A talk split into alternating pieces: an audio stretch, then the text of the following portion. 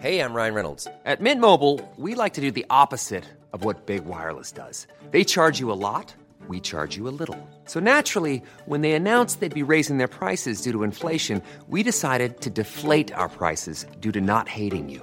That's right. We're cutting the price of Mint Unlimited from $30 a month to just $15 a month. Give it a try at mintmobile.com slash switch. $45 upfront for three months plus taxes and fees. Promo rate for new customers for limited time. Unlimited more than 40 gigabytes per month. Slows. Full terms at mintmobile.com.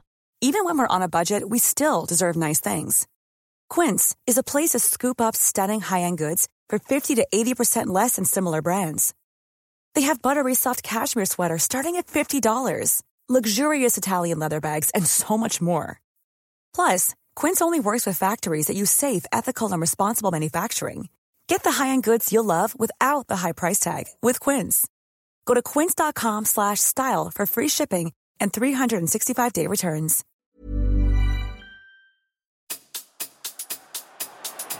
in by Kulusevski.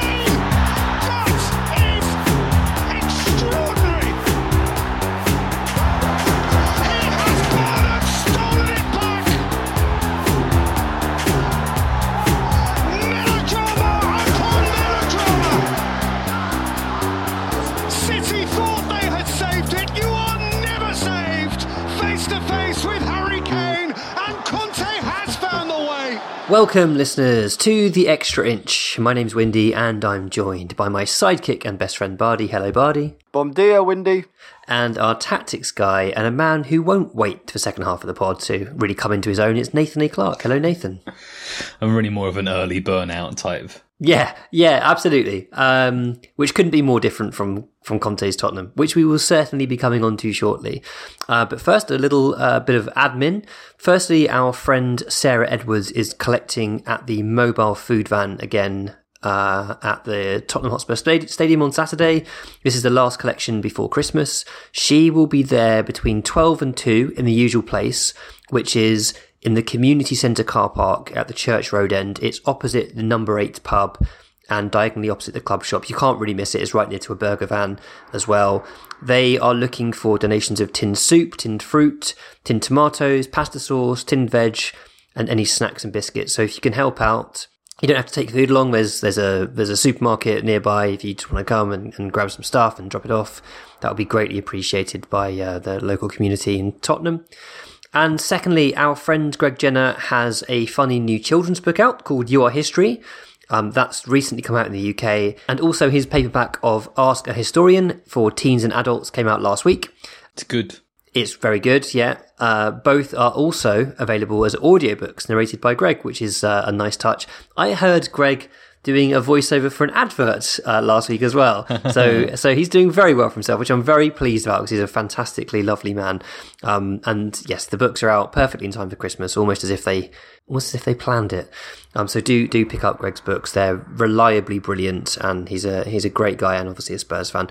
Um, we've had him on the pod a couple of times, so you know you can find those episodes in our back catalogue if you want to know more about Greg and uh, and his interest in history. Always a very entertaining listen. Um, let's get stuck into Liverpool.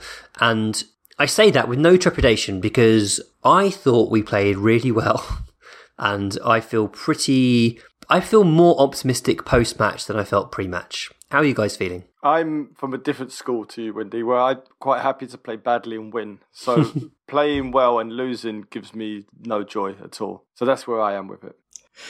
Uh, yeah, I, I got some shit on Twitter for being even more extreme than Windy. I, I, I Did I've you? Enjoy, I enjoyed this game quite a bit more than I've enjoyed watching Tottenham for weeks. Hmm. Um, yeah, I, we played some really good football. Um, we played good football in the first half. We played better football in the second half, and of course, we played our best football when our only playmaker came onto the pitch, and we will have him more. I fucking hope. Hell um, yes. in the second half of the season, and yeah, I, I mean, okay, to, just just to really to nail that home, the main point. Why do I feel good? Is like I very very strongly suspected the reason that we had been playing badly was purely a personnel issue, right? Um, we were missing Yep. We'd been frequently missing Romero, and while we are still missing Romero, um, we have an alternative to playing Davinson Sanchez. We have three capable ball players at the back. Yeah. We can talk about Dier if you want in a bit.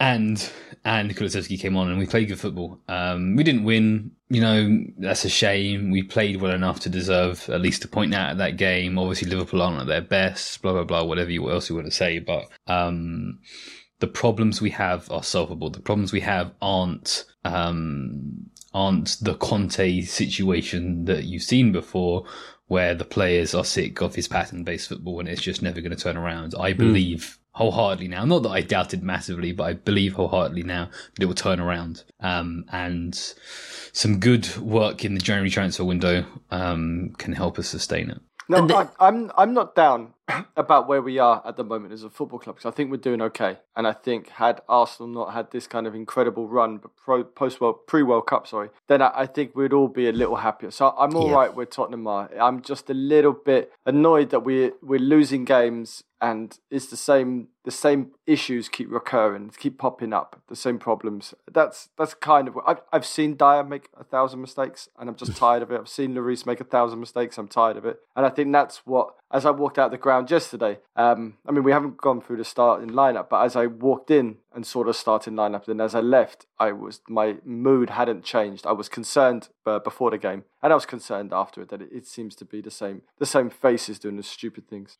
So let's talk about that lineup. Um, obviously, we were hamstrung by by severe injury problems for that Liv- Liverpool game, and that meant that Conte had little choice but to to deploy some players in positions they wouldn't normally play in.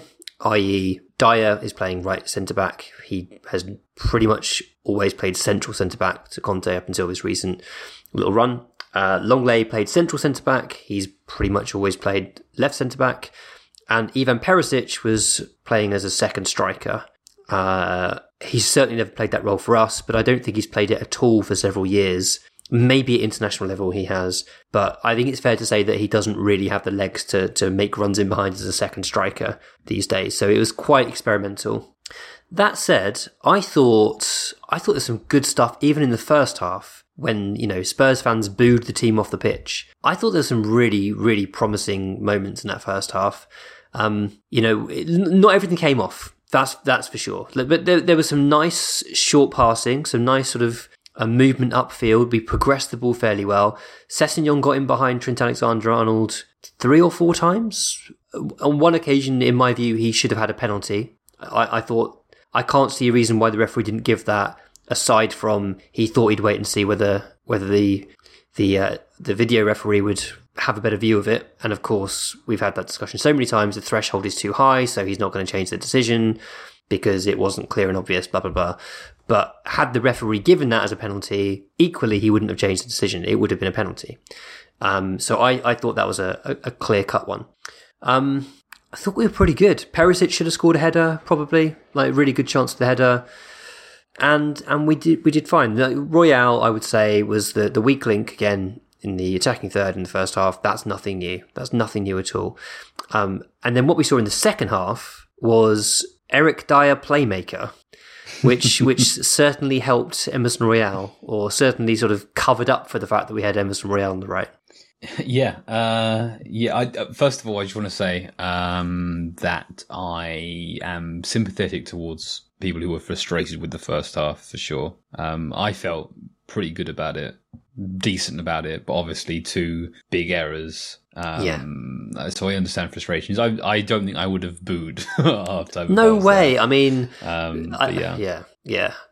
I, I think the the booing is at the errors, isn't it? The frustration at the errors, and also, you know, it feels like we're we're starting games so badly consistently. It was it, the booing was that there was even when Dier did his mistake, he there, there was a, a silence which perhaps is worse than hmm. the Vitriol. There was just a silence. But it, your little point about Eric Dier being like this playmaker outstanding, it's like it's like he's borrowed your car and he's crashed it and he's given it back to you, but he's valeted it. It's just like it's too late, mate. You've already stacked the car. It was you, I, what was he doing? At least one thing about Eric Dier, you can rely, rely on his head. I mean, once his head stops working, then then then what's left? I this is actually a thing. I I don't think his his head is, is that good.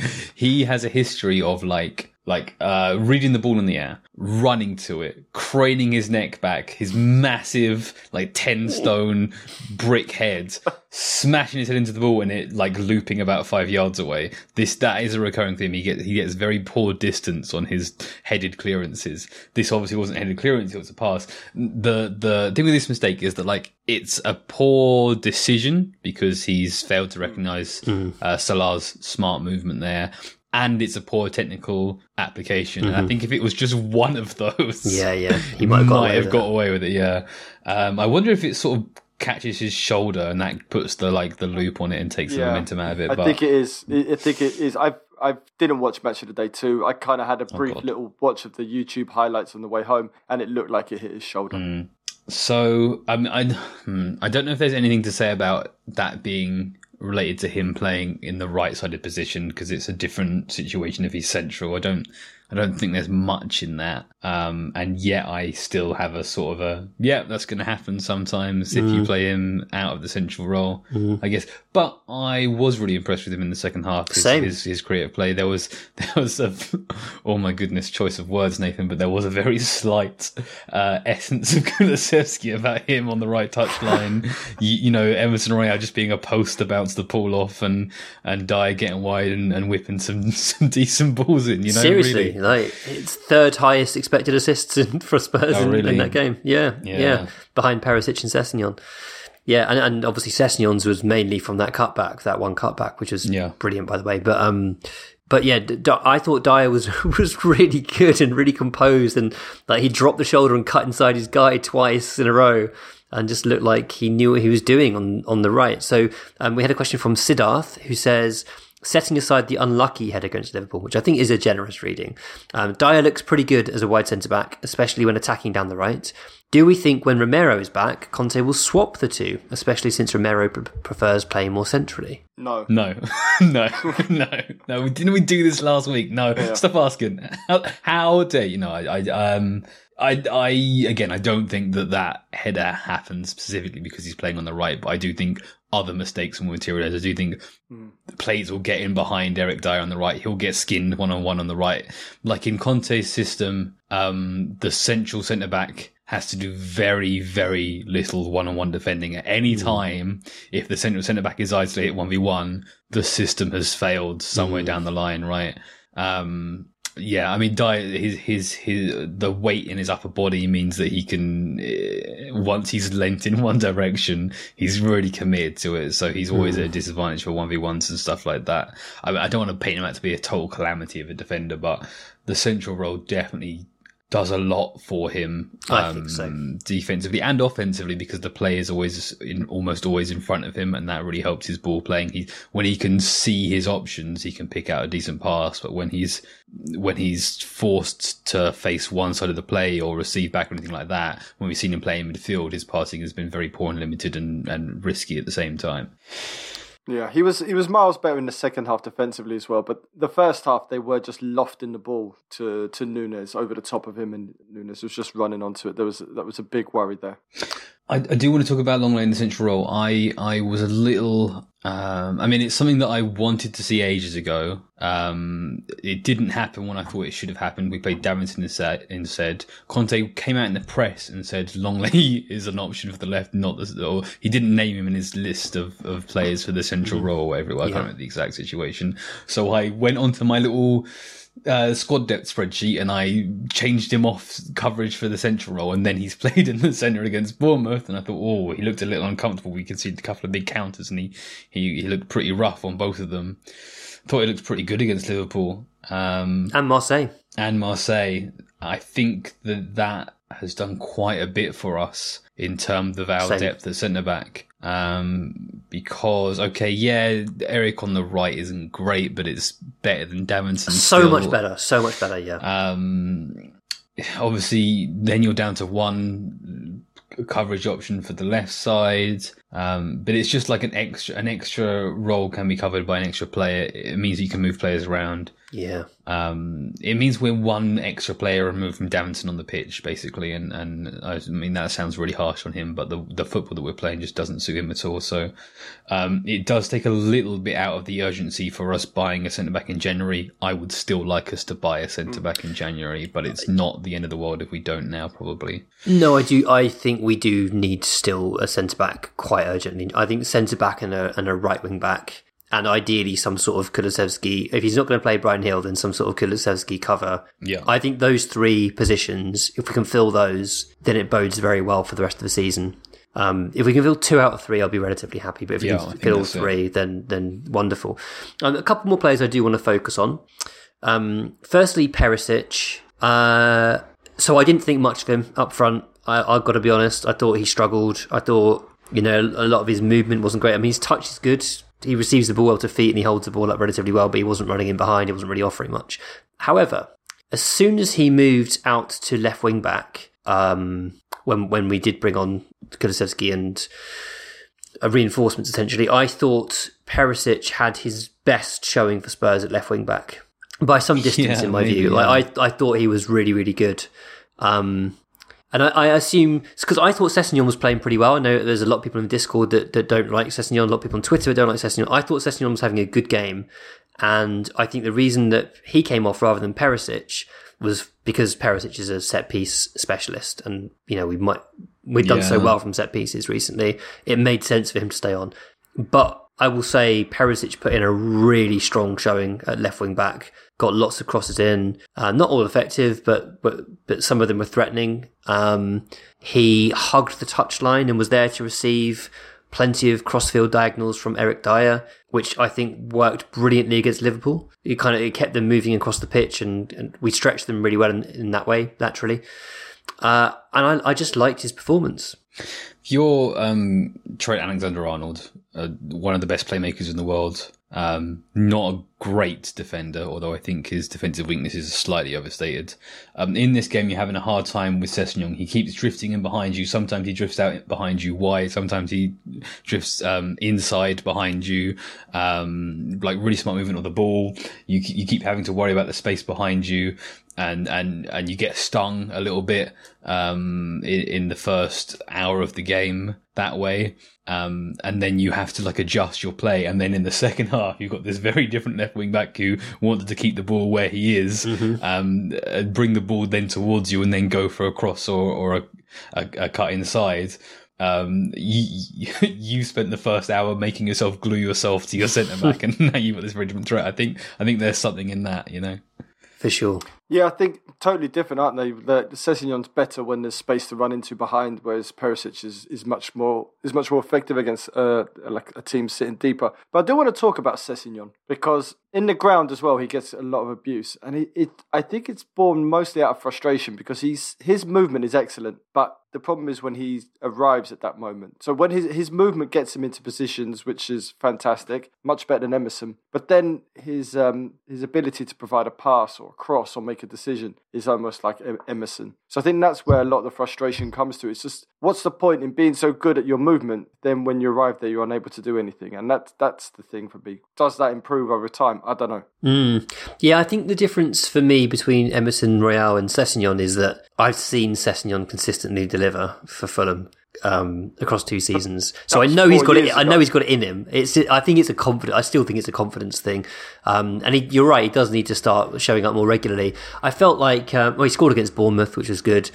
Um, and he and he did deliver a really nice cutback in this game. If we can, I said last week, if we have someone who can play diagonal to Sessegnon, get him in behind, he can play cutbacks all day long. That's what he does best. I agree. I agree, but um, I think perhaps. I mean, I I've been very very high on Sessegnon when he was like 17, Mm-hmm. right? I've been been banging the Sessegnon drum for a long time. Um, I've been saying he needs like a solid run in a functional team. He's had that now, Mm-hmm. and he delivers from you know his cutback game, his movement at the far post. He's actually not a bad finisher from those positions as well. But I think he needs to add another string to his bow. Definitely, I think he needs definitely. to have um, something other than that because that is a threat that you can prepare for. It's also a threat that just isn't quite delivering like enough on a on a per ninety basis. So he, I don't know if he could, if he's obviously worked on his explosivity last season. It hasn't turned into more dribbles, more carries, um, more dominance in one v one situations. I don't know if that is something that he can work on on a technical level. Obviously, he's done the athletic work. I don't know how much more he can do there, but I think, or, or he's got to become like an excellent defender or something. He needs in order to, to be a, ch- a Champions League level wing back. He's Yes. got to have one more aspect to his game. Um, otherwise, Udogie's going to come in and and and uh, and take his place from him. I, yeah, absolutely. I completely agree. I think he has improved his his sort of bulking up and his upper body work has improved his one on one defending, but I don't think I've seen those same improvements in his one on one attacking, which I think again speaks to his his self confidence and self belief. He doesn't.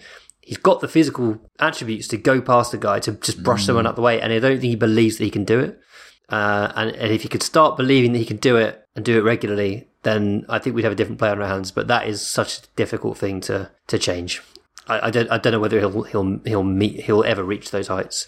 And as you say, we've we've got Udogie coming in, who is a, a, a very explosive, aggressive, confident, the the absolute opposite to Sessegnon in that respect. It's going to be I want to give a little shout out to Bissouma as well. I thought it was his best Yes. show in, in a Spurs shirt. Really I thought game. he, yeah, he looked excellent. He had a little bit of everything. Chap in front of me was shouting, "We just bought another Harry Winks," but he's far, far better than Harry Winks.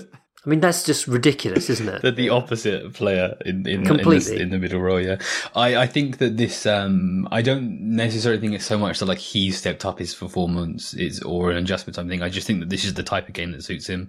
Um, we pressed a lot more throughout the game. Played medium block. Opposition played a medium block game. So lots of space in midfield, covering that distance, reading the play, one touch interceptions, quick one touch passes, all that sort of stuff. Um, r- those are his strengths, and he's not expected to progress the ball, which is where a lot of the complaints have come um, towards in the season when he's just trying to be press resistant. I think he did a good job of that. So um, press higher when you're playing a three man midfield. Basically, is, is my tip for, for maximizing Bissouma.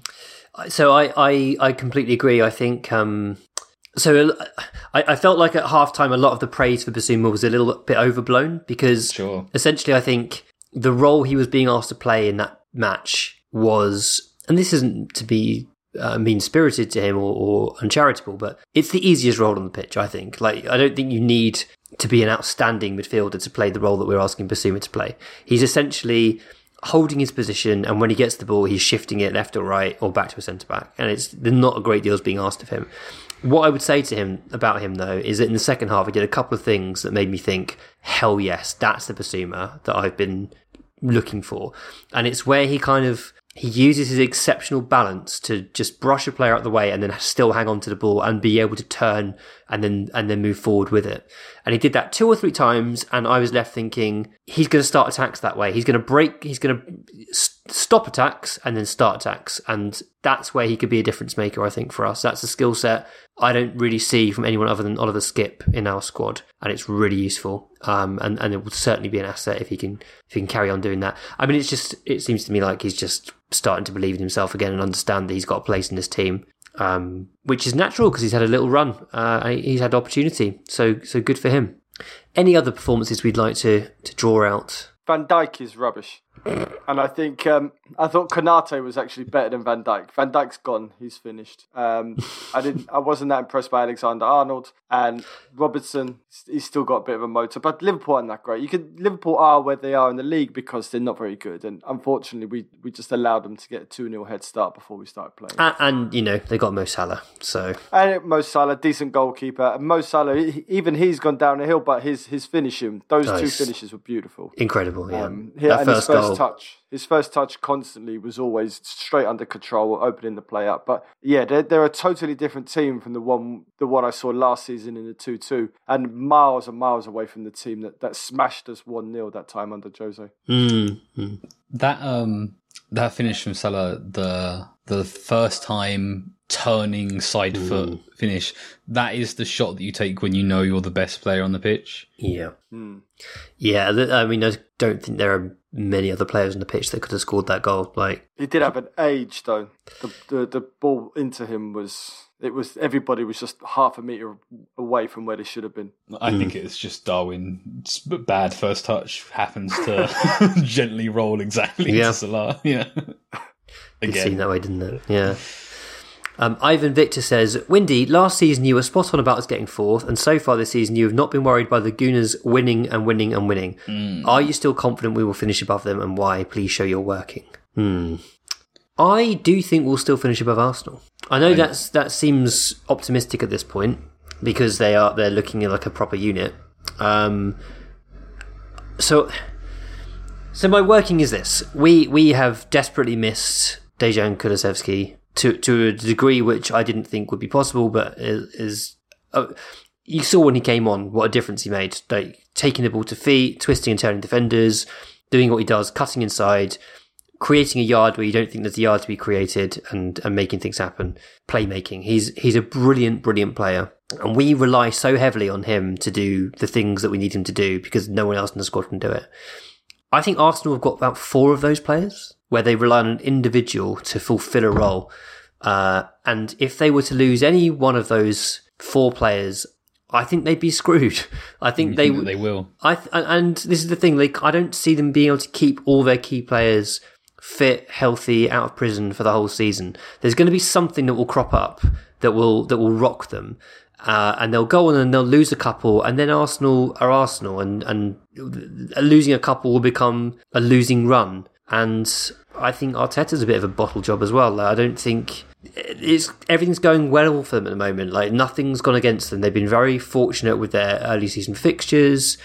Um, I watched them get absolutely battered by Leeds and somehow scrape through and get a win. But that's not going to happen all the time. Like that kind of luck isn't going to happen all the time. Things will turn for them. And equally, I see us now with Kulusevski back in team. I think we'll go up a level as a team. I think we'll our performances will improve, and I think our results will improve. Um, and I can see us meeting in the middle, and I think we'll just edge them. That's that's my view. I understand your reasoning. I'm just um, I've I've crossed the point of leaning of leaning towards pessimism now. I think on that front. Where do you think they'll finish? Um, second or third. I don't think they'll win. I think City will win. Um, I'm not too not swaying it too much on that front. Yeah, I, I guess I guess there's a reasonable case for uh, it being close between the two of us at the end of the season. Mm. I don't think Newcastle will still be top three, top four. Hmm. I think Newcastle and Arsenal have benefited. Newcastle have benefited basically for one game a week for, for the, the whole season so far, while everyone else has been rushing around Champions League. Arsenal benefited from not having the Champions League pressures and the fact that no one's got injured yet. I think Arsenal, with the amount of points they have now, they're they're probably they're nailed on to finish top four, and they'll probably just finish second. I think. I don't see I don't see anyone else putting on a run to to finish above them. I think we'll finish third or fourth. Um, yeah, I think they'll finish above us this season, but I can live with that if we finish third and, and go deep into the Champions League. I can, I can live with it.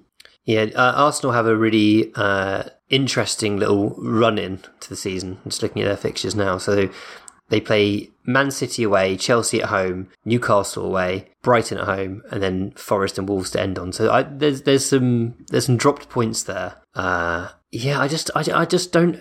I, I I accept that they're good. I do accept that they're a good team, but I think I don't think they're a good squad, and I think they they rely very heavily on Partey, Odegaard, Gabriel Jesus, and now Saliba, and, and I don't think they'll be able to keep all of those players fit and healthy all season. I I, I just don't. Um, and taking one or maybe two of those out will will throw them somewhat. So I'm I'm staying confident. Staying confident. Saliba should move in January. If you're a if you're a top world top five rich club, bid for Saliba in January. That would be nice, wouldn't it? He's out of contract, I think, shortly, so Yeah. there is a question mark. Is he actually? Yeah, Yes. Yes. Huh. He's got one one year left after, so his contract expires next summer. I had not realised yeah, that. Yeah, 2024. Yeah. Interesting.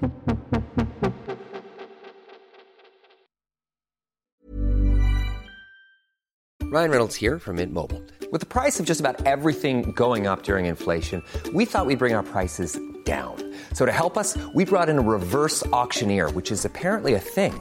Mint Mobile unlimited premium wireless. Ready to get 30, 30, bit to get 30, bit to get 20, 20, 20, bit to get 20, 20, bit to get 15, 15, 15, 15 just 15 bucks a month. So, Give it a try at mintmobile.com slash switch. $45 up front for three months plus taxes and fees. Promo rate for new customers for limited time. Unlimited more than 40 gigabytes per month. Slows. Full terms at mintmobile.com. Many of us have those stubborn pounds that seem impossible to lose, no matter how good we eat or how hard we work out. My solution is PlushCare. PlushCare is a leading telehealth provider with doctors who are there for you day and night to partner with you in your weight loss journey. They can prescribe FDA-approved weight loss medications like Wegovy and Zepbound for those who qualify. Plus, they accept most insurance plans. To get started, visit plushcare.com slash weight loss. That's plushcare.com slash weight loss.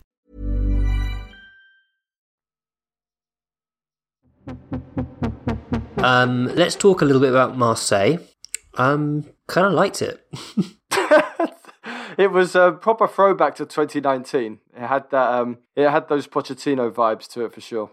I'm not sure I liked it. I really, really didn't like the first half. I thought that I thought that was it done. I thought we were gonna Spursy our, Spursy our way out of it. I had a, just a feeling that Conte was going to do an Inter Milan and just the the impossible result to get us knocked out was going to happen. I, I, I spoke on the podcast last week how I didn't enjoy uh, the Bournemouth game, even though we won, and the, the late winner didn't give me much in the way of joy uh, because the the low level of performance was more upsetting to me than the result made me happy. This was an extremely similar football match, but because it gave us top qualification in the Champions League group, I I cheered and then mainly laughed at us scoring with the last kick of the game. Absolutely outrageous finish from Højbjerg. It really was it, injured Højbjerg as well. Yeah. yeah, yeah. That It- was um. like, I mean, it, was te- it's a terrible game, but but but fun in a way. Yeah, Bardi's right. It was a throwback. I thought the second half was really exciting. I thought we played really well in the second half. I mean, I could see what he tried to do in the first half. He was just trying to restrict the space between our defence and midfield, stop them finding pockets, stop them creating, um, and then we went and conceded a set piece goal, uh, which was very annoying, but ultimately I think actually helped us because it meant we had to come out of our shell and do something. And when we did, we were actually really fucking good. And Bentancur was exceptional with his pressing and his his driving through midfield. Um, He's incredible. This guy. he he's a brilliant run of form right now. his yeah his um, trajectory this year has just been out of this world. He, it's brilliant. He he does everything, and he's good on the ball. He's dribbling, beating the press, tackling. He's absolutely in, in some incredible form right now. Yeah, for sure. Um, I mean, we all expected it, but Lucas started over Bryan Gil on the right. Um, I thought that was a, a zero out of ten performance from Lucas. It was an abomination. So shit. it was. Awful. I mean, like I, I, like I, I'm, I'm, um, I'm, I'm not Lucas's biggest fan, to say the least. I think he is a, I think he is an, always been an overrated player, but I think nowadays, I think he's lost the things that made him not bad. Sometimes, like, I think he's significantly deteriorated in the last year or so. With all that in mind, I think this was one of the worst Lucas performances I've seen for Spurs. He was absolutely horrendous, like running into blind alleys, making poor decisions, poor sloppy touches, poor passes, passes behind his man, passes that hampered the progression of our play by knocking him out of people's strides. Just awful. And and that's after Bryan Gil's had a couple of really good cameos. So you sort of start to think, well, what's going on here, Mr. Conte? Like why you why why have you done this to us? I think the biggest question mark around Conte now, and those people who are kind of edging towards Conte out, is his continual picking of, of Lucas and Emerson. Mm. Those seem to be the biggest issues right now. Why mm. there's there doesn't seem to be any reason for it when Bryan Gil was shown up and shown that he can do he can play properly. Yeah. And Emerson, even though to be fair, I thought Emerson played really well when he came on in the second half. He did. He did play well. He did play well. He played well, but against Liverpool, he was appalling, and it's it took too long to get Doherty on. And you could see as soon as Doherty came on with Kulusevski, we just all of a sudden had two individuals on that right hand Yeah. side who could pass the ball and understood how to play football. And, Hmm. and if you include Dier in that, the three of them nearly nearly got us back into the game and Hmm. won it for us. For sure, for sure. Yeah, so there was this interesting tactical tweak by um, Conte, who who started Sessegnon at right wing back as an inverted wing back, um, which isn't the first time Sessegnon's played right wing back, but it was the first time he started there from memory. Maybe there's been one other occasion. Uh, not a terrible, right. not, not a terrible idea. I think not a terrible idea, but with the way we were playing, you know, a flat back five essentially. There was a it was a big ask for uh, the wing backs in that game in the first half, uh, and and Sessegnon didn't have a lot to work with. Um, I mean, it was a he was asked to defend essentially from from the right. So you're sort of thinking, well, why did he necessarily need to play an inverted wing back if you were just going to ask him to defend anyway? But it's interesting, I think. I, I, I'm not sure there's a ton to it other than just trying to find some quality on the right, to be honest. Um, and a bit of rotation, perhaps. And a bit of rotation. We've seen Royal preferred over Doherty recently. Do you think, Yes. do you think that surely that's not a reflection of performance? Surely that's a Doherty needing to be eased his minutes and minor, minor injury concerns and stuff like that, surely. I th- I hope so. Um, because as Bardi says, when Doherty came on against Liverpool, you saw an instant uptick in Yeah. Our ability to move the ball down their right hand side. Um, I wanted to talk about the good half, bad half thing. First of all, again, I, I thought we were pretty good in the first half against Liverpool. Obviously, the Marseille game is one of these, even more so a case of terrible for the first hour, um, and then playing all of our football in the last half an hour of the game. Um, just came to mind that like the inversion of that, I have to go back to Mourinho and talk about how we would really Yeah. come hot out the gates, the first 10 minutes of the game, score reliably, and then because we've spent our energy, conserve for the remaining 80. Um, this is frustrating, but it's a lot better than the other way around, right? It's a lot better than just not being present at the end of the game. Um, because like, you score one, you have to try to hold on to it, and then if you concede, that's undone. Yeah. Whereas if you know what mountain you have to climb, which is, you know, rarely more than two goals, uh, at least that seems like surmountable. At least that seems like a reasonable challenge. I definitely think that this is the better way, um, than what we, what we saw before a couple of seasons ago. So there is that at least. Yes, I completely agree. This is the this is the if it's going to be one way, let's have it this way. Uh, but it would be nice to play for two halves once in a while, right? Um, we we we've got a few questions about Marseille, but should we just skip them? Yeah, I don't think there's much else to be said other than topping the group is good. It's got us um, AC Milan in the next round, which I think is a, a winnable tie. Um, so yeah, that's good. And it, uh, it's funny that Sporting Lisbon have gone. No, Sporting Lisbon went into where they go. They went to Europa League. Yeah, and it's funny that Sporting Lisbon, despite beating us two 0 and getting some good results throughout the throughout the kind of group stages, ended up in the Europa League. So I actually did a, a scouting trip to Sporting uh, this week. I've had a I've had a few days in Lisbon with our friends uh, from the Wheeler Dealer Radio podcast with Greg, Brian, and Ben. Really good trip. Thanks to those guys for for making it a lot of fun. Um, we went to see Sporting play uh, Vitória, who Marcus Edwards used to play for.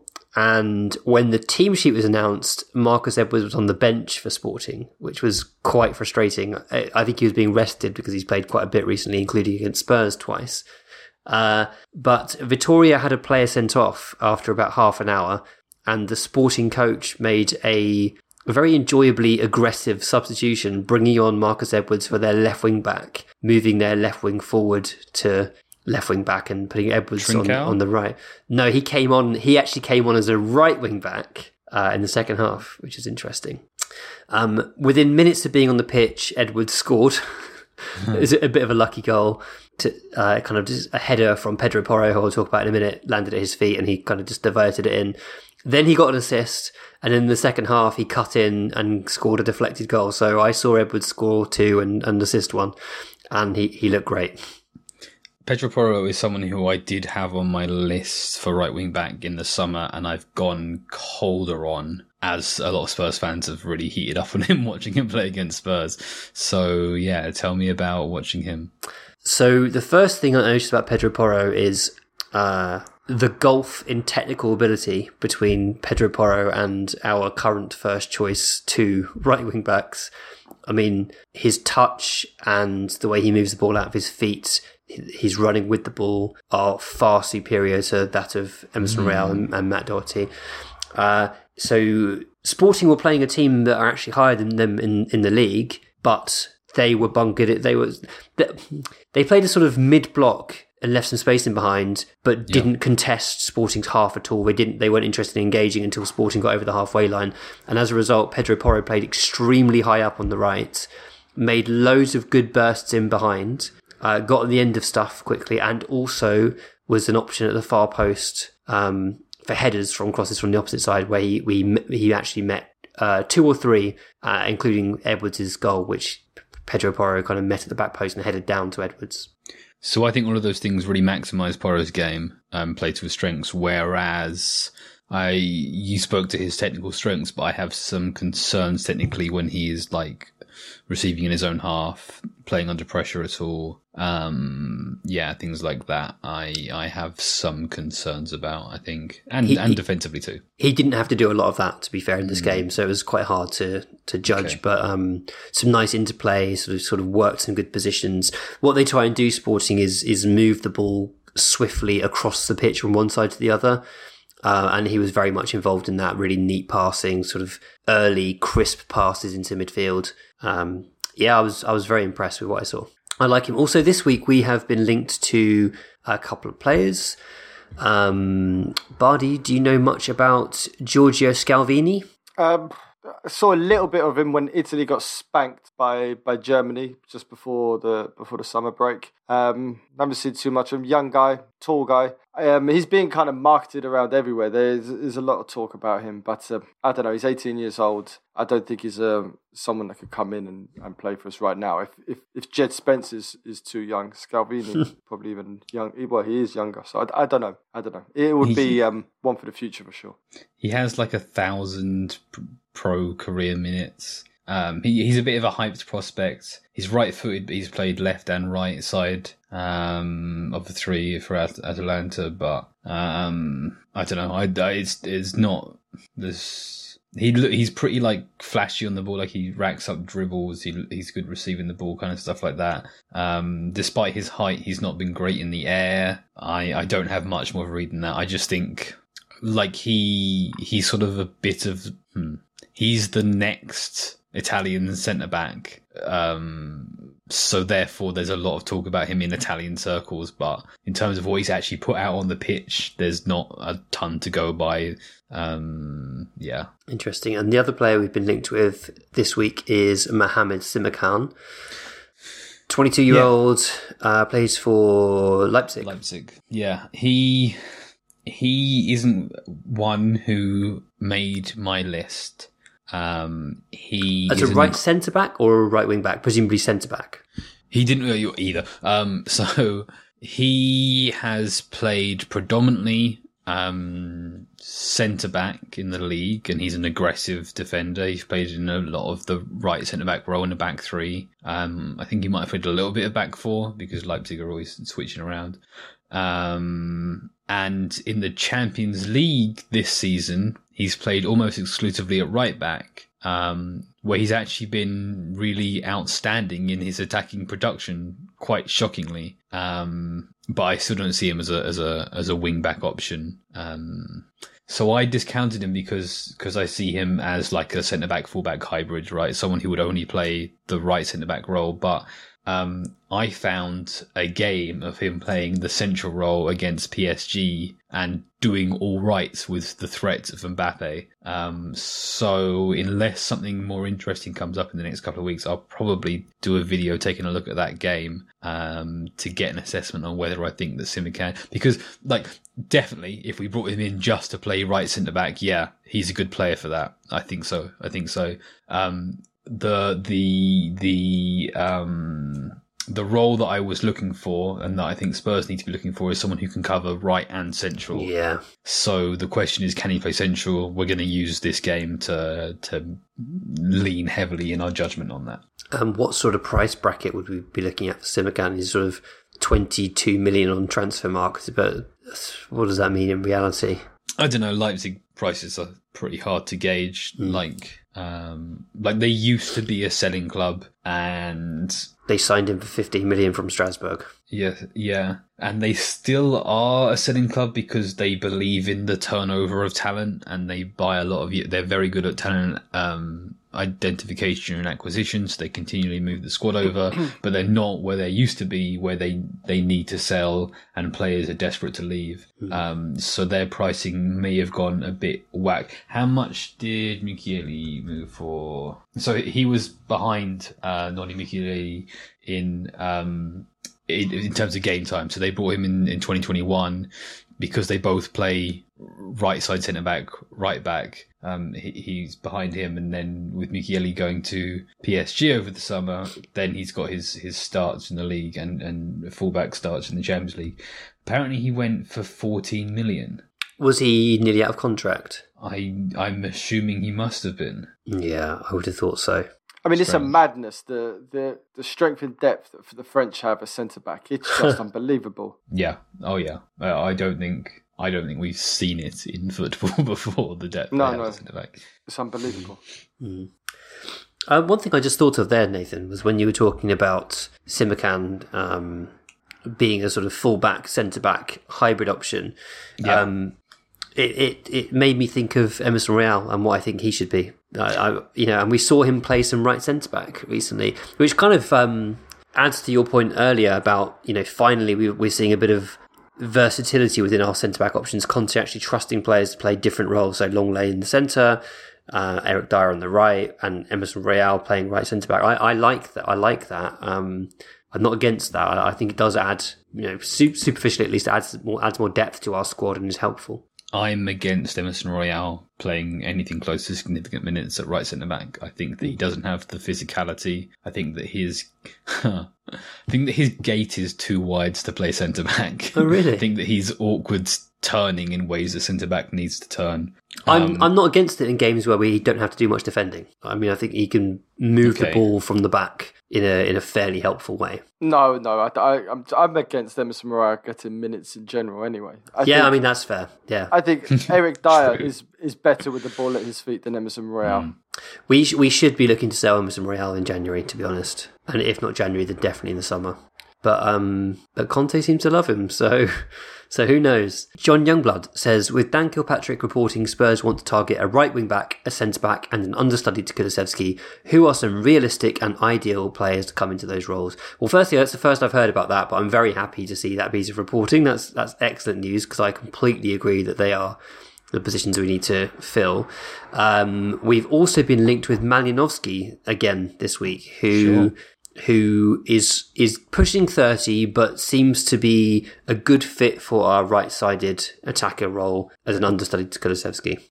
Yeah. Is he on your list, Nathan? He's on the list. He's he's um, third from bottom on my list, which means I definitely still see him as an option. Mm. Um, but he is super high risk when yeah. he has the ball. At least at the moment, playing for Atalanta. Um, so he is quite similar to to Bruno Fernandes in that, like every time he receives the ball, he's going to turn towards the opposition box, and he's either going to shoot, which he's good at doing, um, or he's going to look for like a uh, a swazzy through ball of some sort, or he's going to try to do a a low percentage dribble to then open up the potential to do one of those other two things straight afterwards, right? Yeah. Um, so in a lot of ways, he, he's left footed.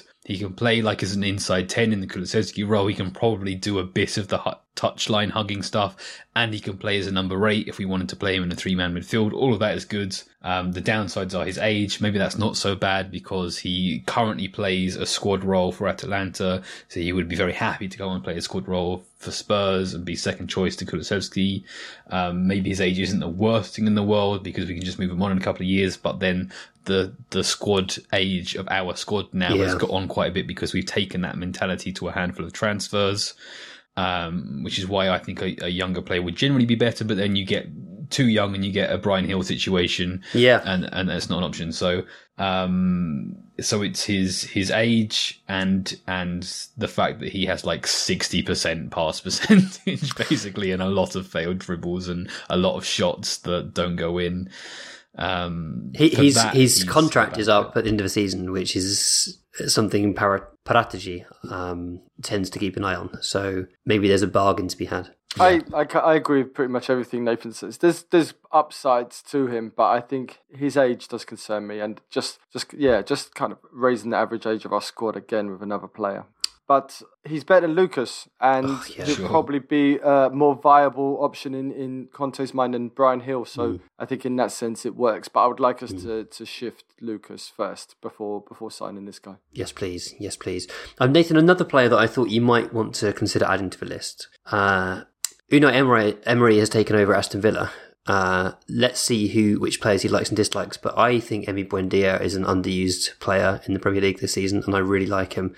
And I think that he, he could do a job. I think as an understudy to Kulusevski, Yeah, I quite fancied him before at uh, Norwich. he's good. his career's maybe stalled a little. I don't. I think there are rumours of like attitude issues and stuff like that, but I'm I'm always quite wary of buying into those rumours. Um, he's definitely a good player. Is he left-footed? He's right-footed, but he I think well, I think he's kind of he can play with both feet, but he plays predominantly on the right for um, Okay, for Villa at least, and did for play. Norwich. He can play eight and ten. Yeah, you think? exactly. Yeah. Hmm. I think he's one worth just considering, looking into data a bit. I yeah he's he I mean he's a good player um but I think the fact that he is right footed and that we would have to play Premier League prices mean that he would definitely be low on the list but Sure. wouldn't wouldn't write him off uh kind of a similar situation for for Maddison who we've been linked to as well for me Mm-hmm. yeah Nice. I Uh, say we um we break the bank from Mitoma. Let's just go for him now. He's good, isn't he? He's really Cheap, but good. He like, played a handful of games, but let's get him before the, the hype gets him. And uh, and Olise scored again for Palace, who I just think is brilliant. And you know he's going to be a hell of a player. Um, yeah. he's Uh, top of my list Oh, nice, Olise. nice. I he's a- I think he's a, I think he's a fantastic player, and he's only going to get better. What do we think about right wing back? I mean, how many more right wing backs can we get? There's, there's, there's a lot of them now. I, I haven't started on right wing back because um, I didn't want to. I wanted us to play Jed Spence, who was on my list in the summer. Yeah, And the whole ring, like, again, because like Royal is starting games over Doherty right now, maybe, unless there's an unreported injury or fatigue or illness or something, or it was just a tactical decision for a couple of specific games. It just feels like such a mess a right wing back, and it's like it needs some more sorting out internally before like I know what I'm looking for, you know, because um, are we looking for someone to replace Emerson Royal? Well, well, yes, we are. Um, what's going to happen to Matt Doherty? Like, what profile are we looking for? Are they uh, do they need to start? Probably, yeah, they have to. Um, what age profile will we look for in that case? Like, what's going to happen with Jed Spence? Um, and also, wasn't a great market for right wing backs in the summer, and most of them have gone. mm-hmm. Um, so Noussair Mazraoui, obviously, Lamptey's not going to be do- doable. Dodo, McNeil, uh, Spence, they've all gone. Um, a bunch of the others. Um, Ridle Baku if at Wolfsburg. Wolfsburg are in, a, in, are in a mess right now. Uh, yeah, okay, done. Go out and get Ridle Baku. That's my final judgment. I, I'm still up for Tino Livramento, but obviously he's injured at the moment, so I, I guess they'd want to know if he if he uh, recovered can correctly. run. But he is a he is a really talented um, right-sided fullback slash wingback. Uh, Chelsea do have a buyback though. I think they got like a twenty odd million buyback in that in that sale. So we'll see. We'll, we'll see whether that's a viable option for us.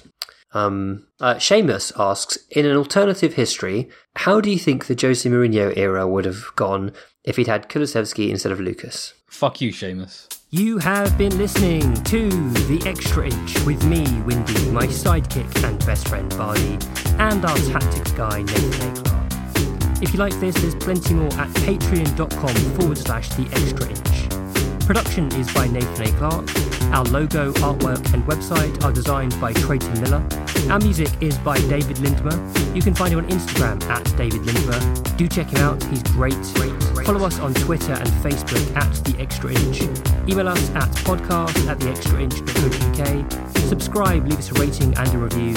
And most importantly, be sure to tell all of your Spurs friends. Shout out to the X subs, we love every single last one of you. And of course, come on, you Spurs. Thank you